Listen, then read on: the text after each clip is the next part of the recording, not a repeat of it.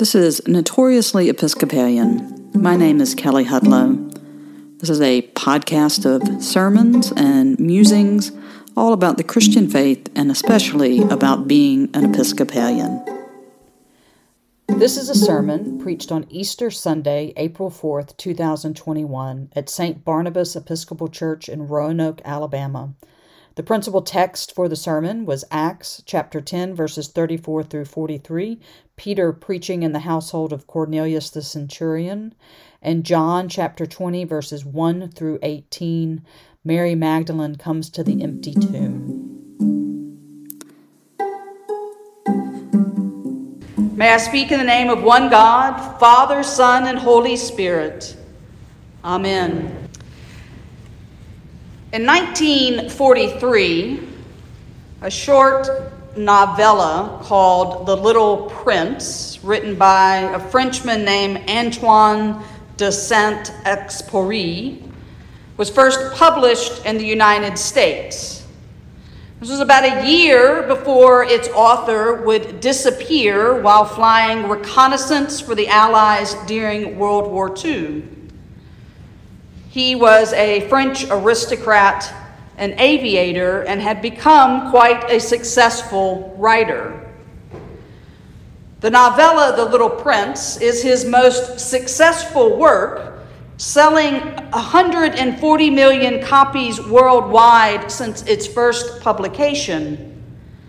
Something in the strange story in that novella of a little prince who travels from another planet and lands in the Sahara Desert has found its way into being universal.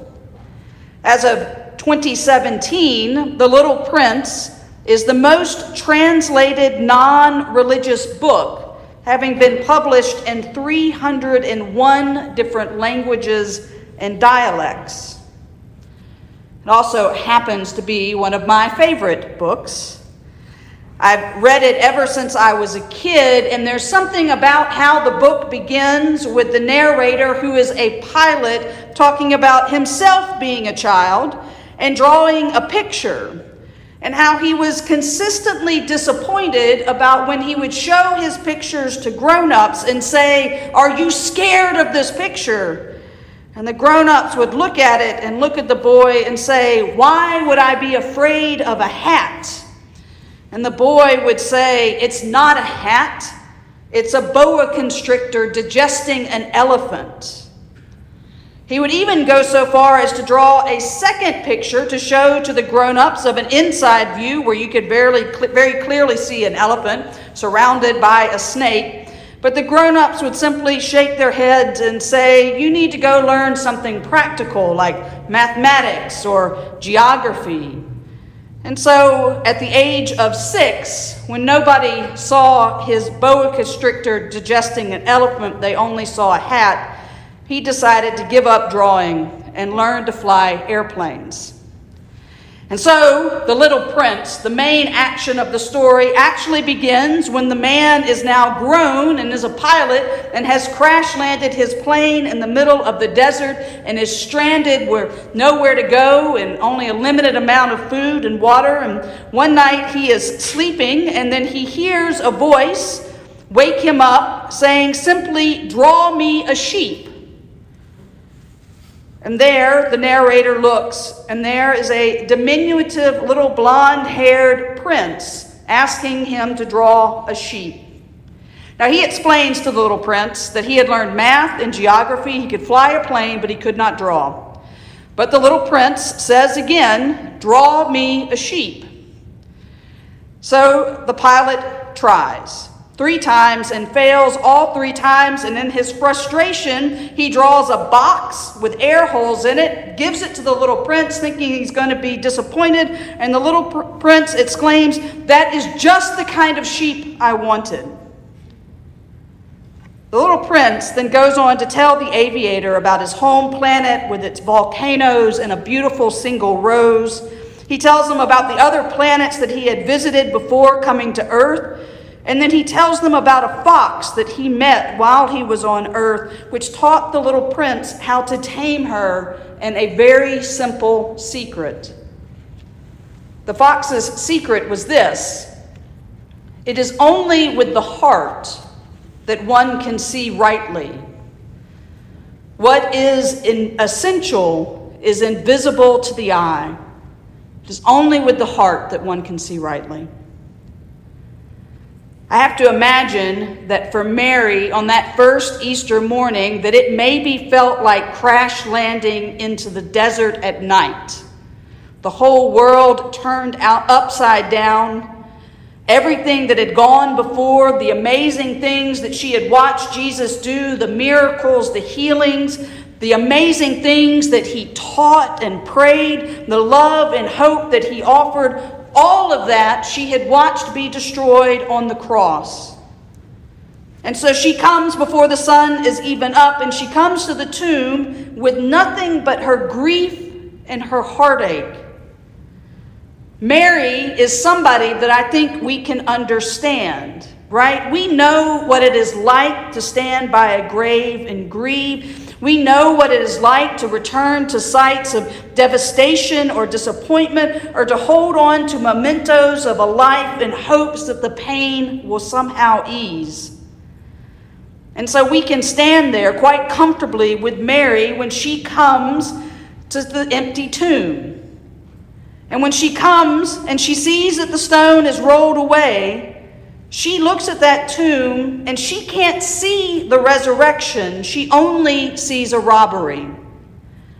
And she goes as you might would expect. If you show up expecting to find something and it's not there, she runs back to the others to say that they've taken his body. And then they, Peter and the beloved disciple, have a foot race to see who gets there first. And they see the stone rolled away and they see linen wrappings folded neatly. And they look in and they don't understand what they're seeing, so they just go home. But Mary doesn't let go quite so easily. Mary is locked into her grief and stays weeping at the tomb. Even when she sees the angels at the head and at the foot of where Jesus had been laid, she does not see resurrection. She only sees a robbery, and she says, Tell me where they have taken him. When she turns around and sees a man that she assumes is the gardener, she asks him about where maybe he took the body. In her grief, Mary can see that the tomb is empty. She can see the folded linen. She can see the angels. But with her eyes, she can't understand what has happened. She can only see defeat. But it's when she hears her name when she hears her name, Mary, spoken in love by her teacher and her friend, that she stops looking with her eyes and starts seeing with her heart.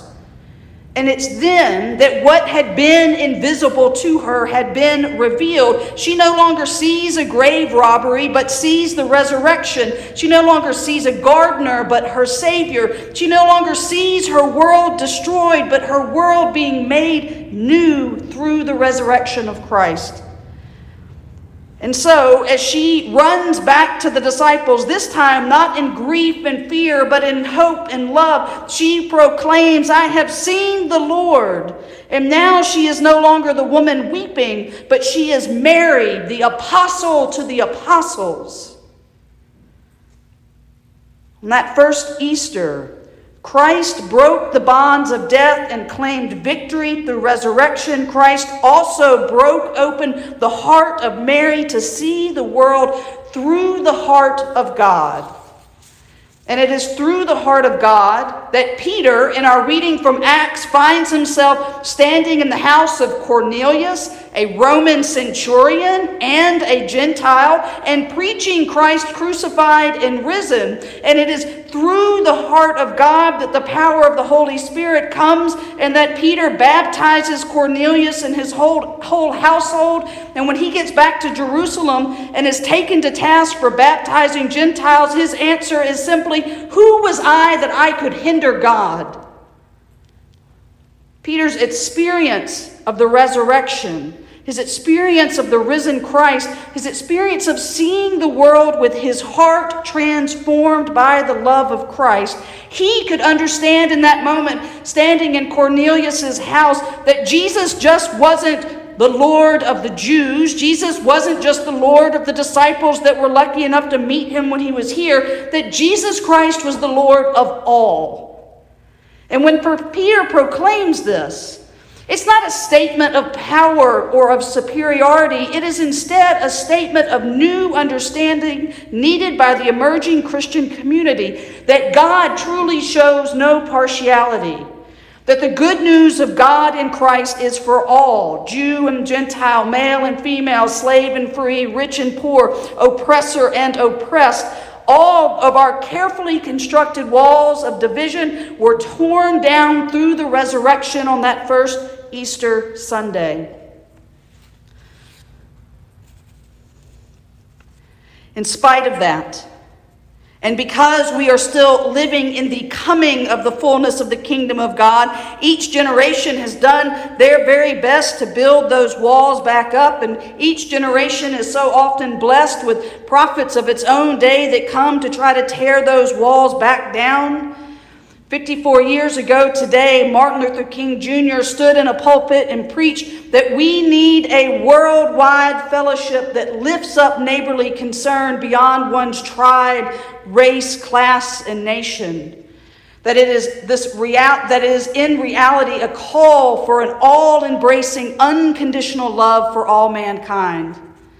The love that King preached that day was not some sort of weak or sentimental love. It was the love that defeated the grave through the resurrection. It was the love that is the force that allows us to see the world as it truly is, as it was created by God. As Christians, we are called to see God's creation on this side of the resurrection, through the heart of Jesus and to see all humankind as our siblings in Christ. We are called to tear down again and again those divisive barriers that we do such a good job building up. There's no simple explanation for why the little prince, a strange little story about a pilot who crashes his plane in the desert and has an encounter with a young prince from another planet is so widely read. It seems to be a story that speaks to young and old across many cultures. It's the story about the beauty of the imagination of youth, about the power of love, about sadness and loneliness but I think the reason why the story is so enduring is that it is also a mystery story. And if you haven't read it, I'm not going to tell you the, the way that it ends in detail, but I will say that the outcome of The Little Prince is left unknown. The pilot at the end of the book, who's drawn these sketches all the way through, draws a sketch of the desert where he last saw the little prince and invites the reader to be on the lookout just in case they might see the little prince there. The pilot, in the few days that he was with this strange character, was forever changed by the story of the prince and this relationship that he had with him, that now the whole world looks different.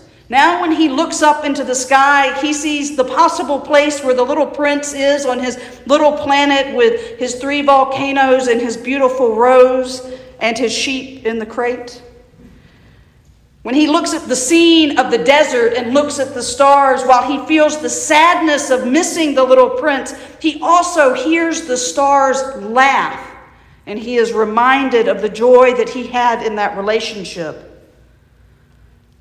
Mary and Peter and the disciples were forever changed by their time with Jesus and their experience of the risen Lord transformed their hearts to see the world through the resurrection, that the grave was no longer the final destination, that sin and death no longer spoke the last word. And when they now looked at their siblings around them, they no longer saw difference, but they saw God. They no longer saw division, they saw love, and they saw family.